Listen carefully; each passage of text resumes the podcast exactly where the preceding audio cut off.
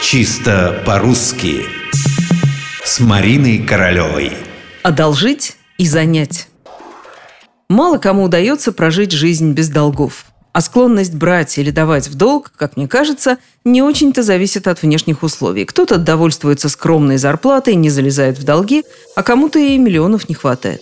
И вот этот последний, который кажется всем благополучным, все время одалживает деньги у других.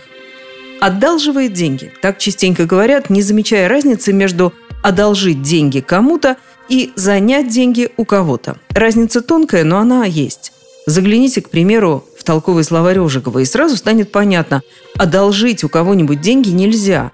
Нельзя потому, что одолжить – это дать взаймы. Иными словами, если вернуться к нашему миллионеру и слову «одолжить», то он может только сам одолжить кому-нибудь деньги – или же попросить «одолжите мне денег, пожалуйста». Еще раз, одолжить – это дать взаймы. Взять взаймы означает другое – занять. Что за странная история с этим бизнесменом? Говорят, у него миллионы, а он вчера 100 рублей у меня занял. Представьте себе, как я удивилась, когда он попросил «займи мне до завтра 100 рублей». И опять путаница со словами «одолжить и занять». Нельзя просить другого человека занять денег. Можно просить одолжить денег. Итак, одолжить – это дать взаймы, занять – это взять взаймы.